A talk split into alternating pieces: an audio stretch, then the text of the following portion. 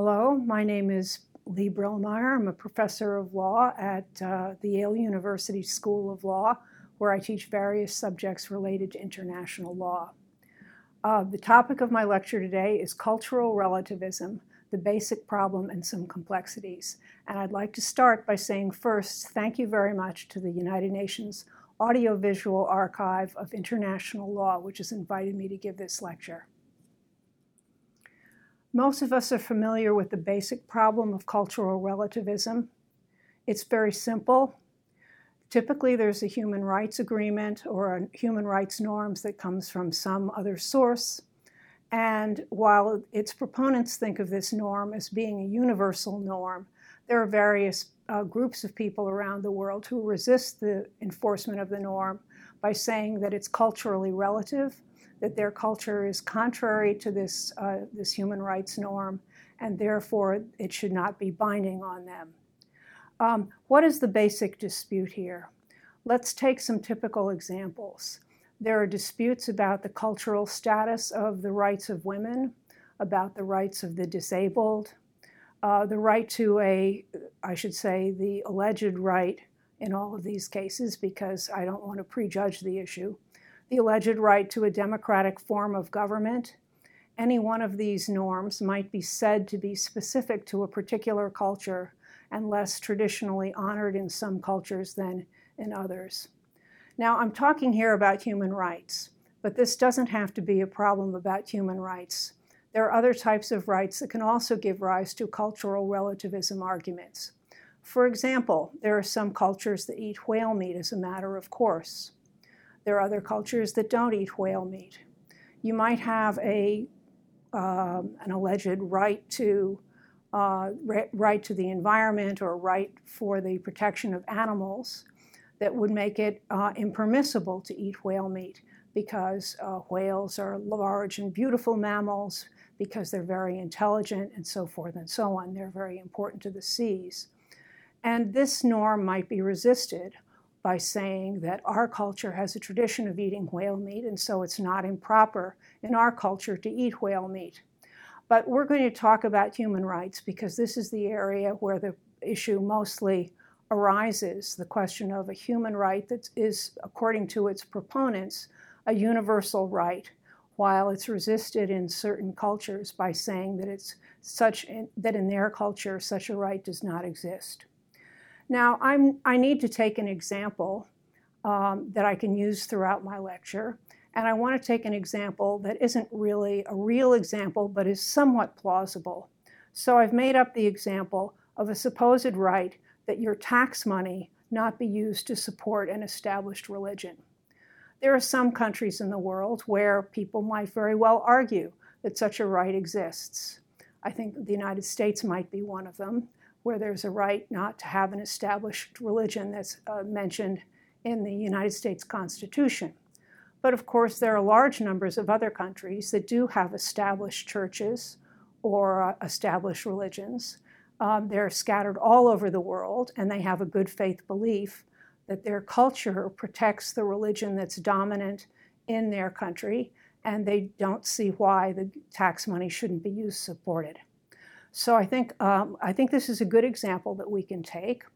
Um, I don't think that there has been much dispute about such a right existing. It's a little bit hypothetical, but maybe that makes it less political and more appropriate for discussion this afternoon. Now, there are arguments about cultural relativism that really aren't very convincing. There's arguments on both sides of the equation that aren't very convincing. For example, you might simply say that there's so much variation in recognition of what rights people have around the world that it has to be culturally specific. Every culture you go to has a different idea about what rights exist and what rights don't exist. How could it possibly be that rights are universal? Now, on some level, this is very convincing. People who stand up for cultural relativism might very well be thinking along these lines.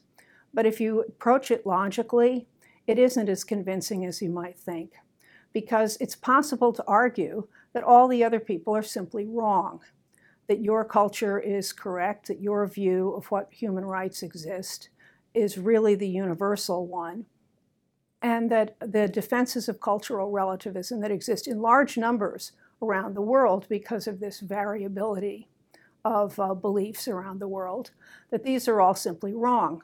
Now, how can you dispute that? Well, you have to engage in some kind of dispute on the merits. Is this a convincing right?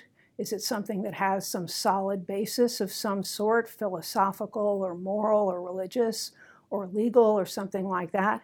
And these arguments are very hard to win.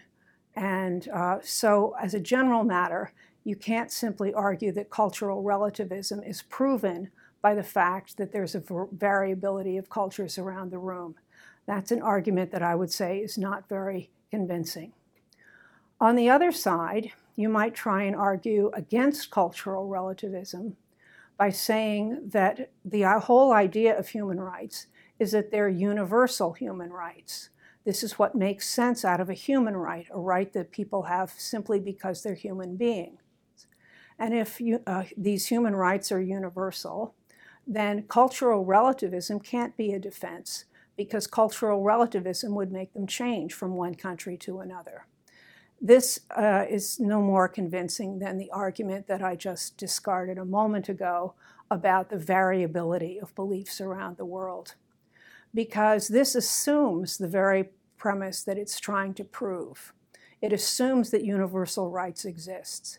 Yes, it's true that if we believe in universal human rights, that the existence of a universal human right means that cultural relativism is wrong, because how could it be universal if it was relative to the particular culture? But that starts out by assuming that there are universal human rights it's entirely possible to argue that human rights are not universal, that they're culturally specific, and that therefore cultural relativism is correct all along. So um, I would uh, like to propose that we set aside uh, some of our instinctive reactions to the subject of uh, universality versus cultural relativism. Because um, although we have very strongly held beliefs, these tend to be uh, irrational, based on emotion, uh, somewhat uh, not up to, to par in logical discourse. And in particular, I'd like us to set, try to set aside the idea that cultural relativists don't have any credibility because they're merely apologists for regimes that violate human law, human rights laws. This is a very common belief uh, in some circles that the only reason that, um, that someone might raise a defense of cultural relativism is because cultural relativism gives them an excuse for doing things that are politically expedient or that facilitate stealing of public money by corrupt officials or something like that. So it's basically an ad hominem argument, and I'd like to try to set it aside. Yes, there are relativists that are just apologists for dominant uh, regimes that are violating the interests of the human beings that they control. But that doesn't mean that we can't do better in finding an argument. On the other hand, there's another stereotype that goes on the other side. It's sometimes thought that people who believe in universal human rights are totally insensitive to what other people actually want. So the argument would go, you Westerners, which is the way it's usually made, you Westerners don't really care about the interests of the people in Asia or uh, the developing world or the South Pacific. You don't care about what we actually want because what we actually want is determined by our culture. What you care about is what you think we ought to want and you think that free speech or uh, freedom of religion or uh, democratic elections, you think that this is what's going to make people happy, but you're just imposing your values on us. And furthermore, your values are being imposed on us because you have a history of oppressing us and of running the world, and that gives you the podium from which you can announce that you're right and we're wrong. Well, again, there are certainly people who fit into this category. There are some people who believe in universal human rights because they find it hard to believe that anybody else could be correct, anybody other than them. That they think that the things that they value are going to be universally good for all people. There are people whose, whose attitudes towards the subject are no more defensible than the one I've just described. But that's not the beginning and end of it. There are also people who genuinely believe in universal human rights and believe that they'd be doing good for all of mankind if they enforce them. So let's try to set aside these prejudices and instead look at some of the more complicated and difficult questions because I certainly don't have a suggestion to make about what the answer to our question for this afternoon's lecture ought to be. I'm not going to suggest that universalist human rights are correct, and I'm not going to insist that cultural relativism is correct. I simply want to suggest that there's good arguments that ought to be taken very seriously on both sides of this equation, and that, of course, it would help if people tried to understand one another and not just dismiss each other's arguments on uh, grounds of uh, ad hominem considerations like a history of uh, a history of oppression or um, uh, arrogance towards people that are different from they are. So I would like to look now at the complexities that I referred to in my title.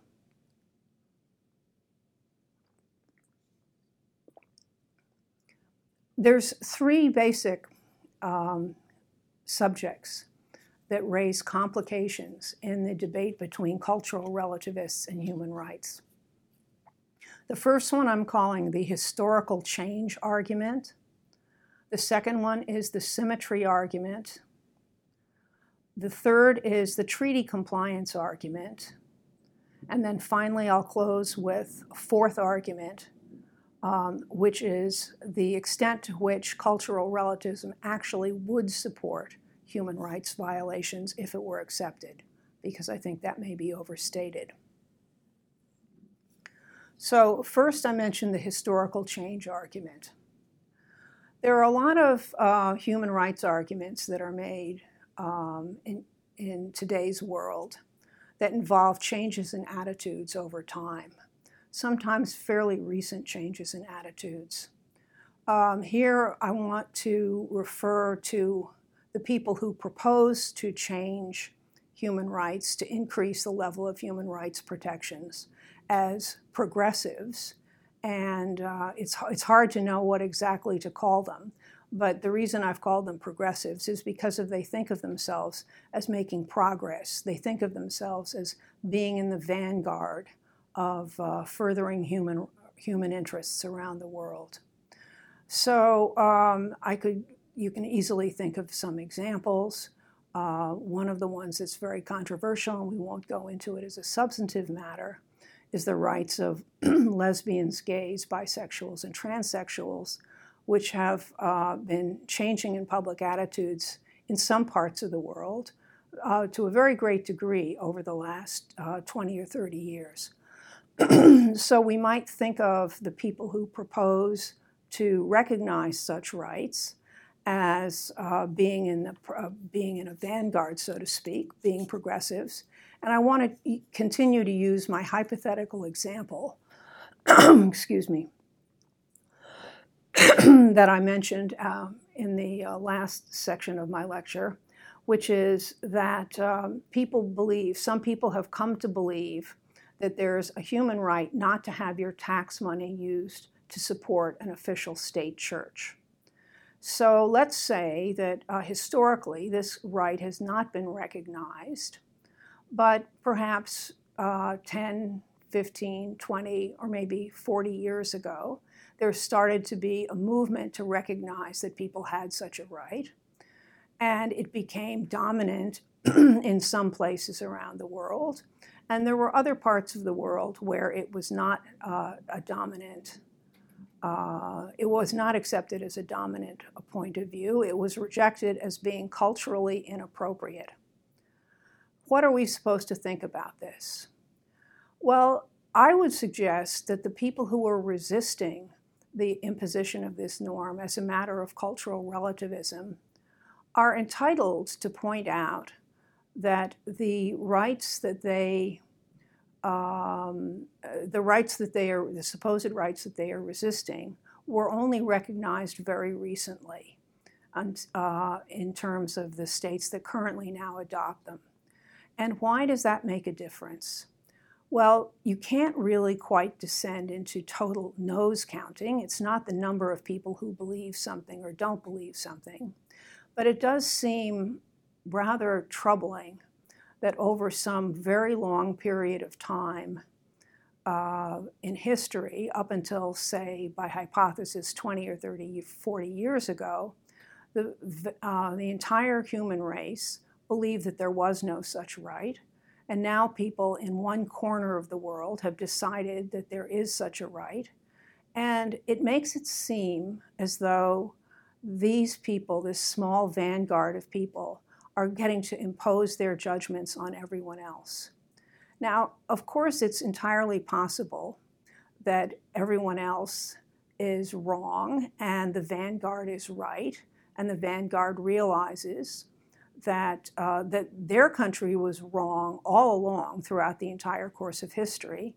This is entirely possible, but the more extreme you make the example in terms of numbers, the more problematic it seems to reject the culture of the vast number of people throughout history and around the world who do not believe that this right exists. Um, I don't know what to say about ultimately about this historical change argument.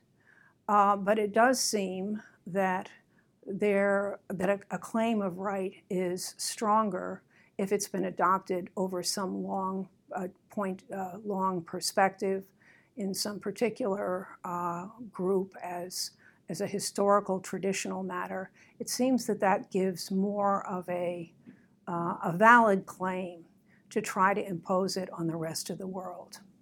At any rate, it's something to think about. Now, a second um, complexity is uh, based on the same sort of factual problem. It's uh, think about the situation where the, over a long period of time there has been uh, no acknowledgement or recognition of a particular right. And then at some point, point in time, some people start to believe this someplace in the world, and they uh, being progressive by nature, they wish to uh, have this right recognized around the world. Um, they now frame their argument in terms of human rights versus cultural relativism.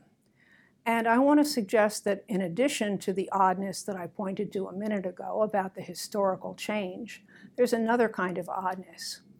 Why is it that the people who are in the vanguard get to phrase their argument in terms of human rights and describe the other people who are resisting it as cultural relativists.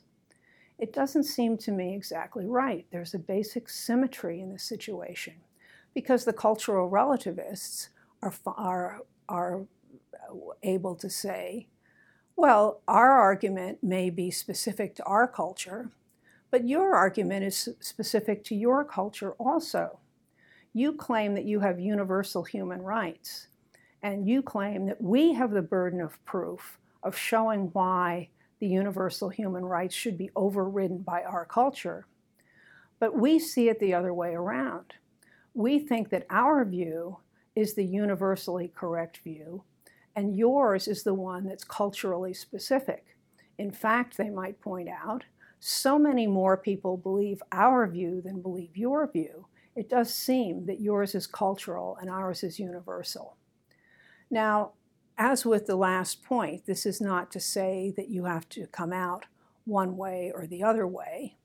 Uh, it's something to think about, and I think that it has to be taken seriously because we do tend to put the burden of proof on the people who argue for an exception for uh, a specific culture.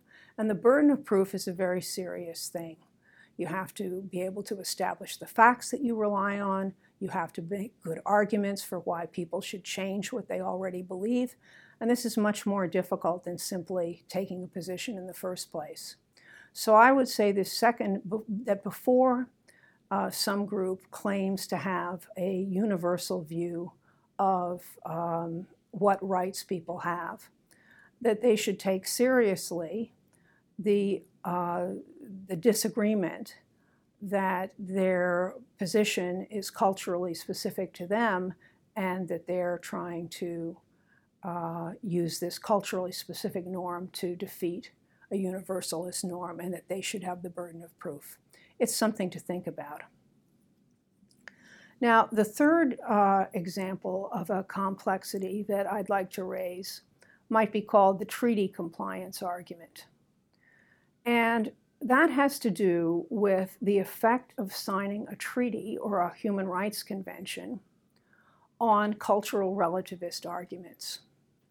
Because the cultural relativists make a defense to imposition of a right that's based on the fact that they say it's contrary to their culture, that the right in question is contrary to their culture. So, how can they say this if they've actually signed a human rights agreement that recognizes this right? Wouldn't it be better to say that their culture may have had such a right at one time, but it relinquished that right, and it certainly relinquished its right to defend itself against imposition from the outside when it decided to sign the treaty.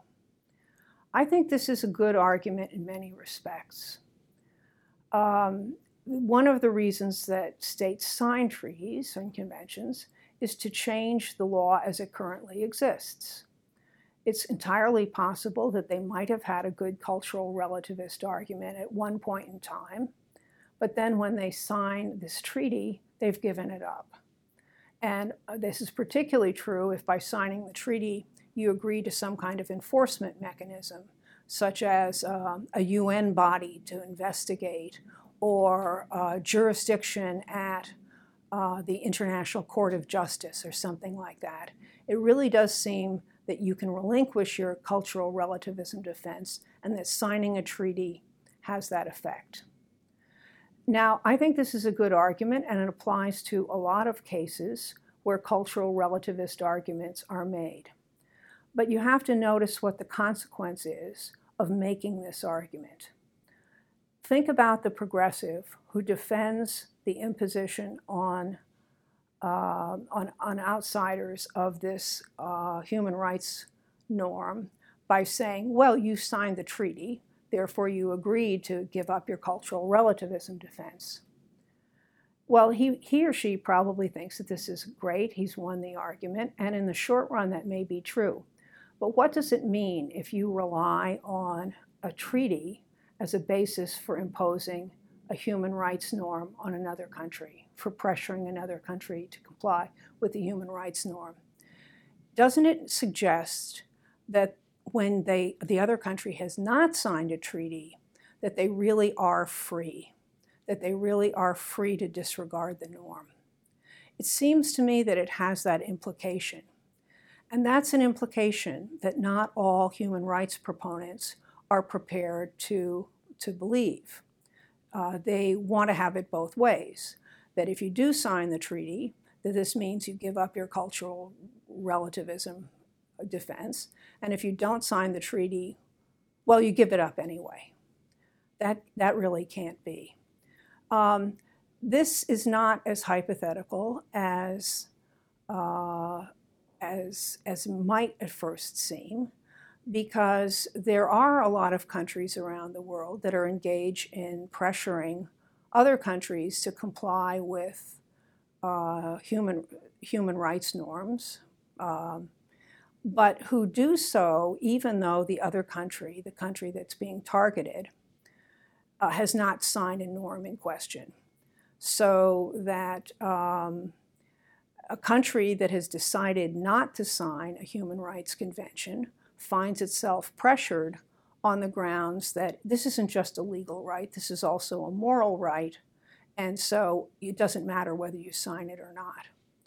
It's particularly interesting here for me to ask the question what is the basis for pressuring another state into signing a convention that it hasn't signed yet? Maybe it's considering signing something, but it hasn't signed it yet. Well, you can't rely on a legal argument as a reason for pressuring a state to sign something that it hasn't signed yet. What kind of argument are you going to rely on then? If it's not a legal argument, what kind of argument is it?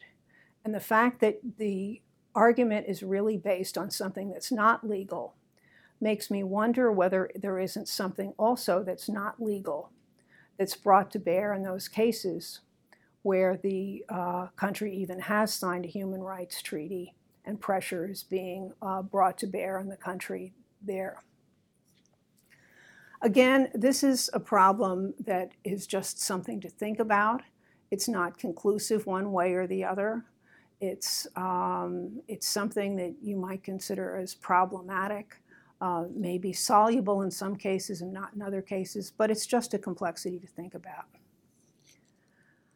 Now, I want to make one final um, uh, example that I think is interesting, perhaps as a complexity, um, but also perhaps as a simplification. Um, because I think it clears the ground of a number of uh, arguable human rights versus cultural relativism problems and um, eliminates a number of cultural relativist claims so that they don't have to be addressed. And that's that uh, there are some human rights that don't seem to be uh, opposed by any particular culture. So here I'm taking, for example, uh, the human right not to be tortured, or the human right uh, not to be a victim of genocide. Uh, it's hard to think of cultures that genuinely um, believe in culture specific approval of torture or culture specific approval of genocide this is not something that um, culture, cultural examples easily come to mind. But what's the consequence of that?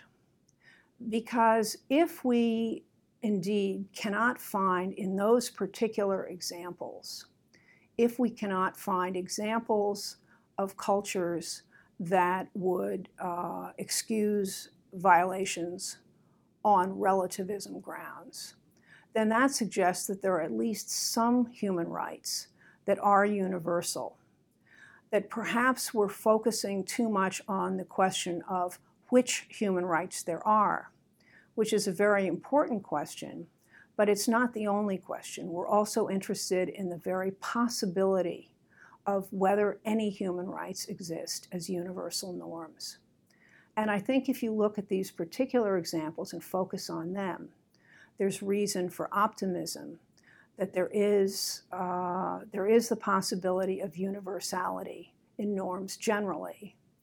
And while we may disagree over which ones there are and which are the ones where cultural relativism is more important, we can reach agreement on a number of important cases. So I would like to say thank you very much for attending my audiovisual lecture, and goodbye.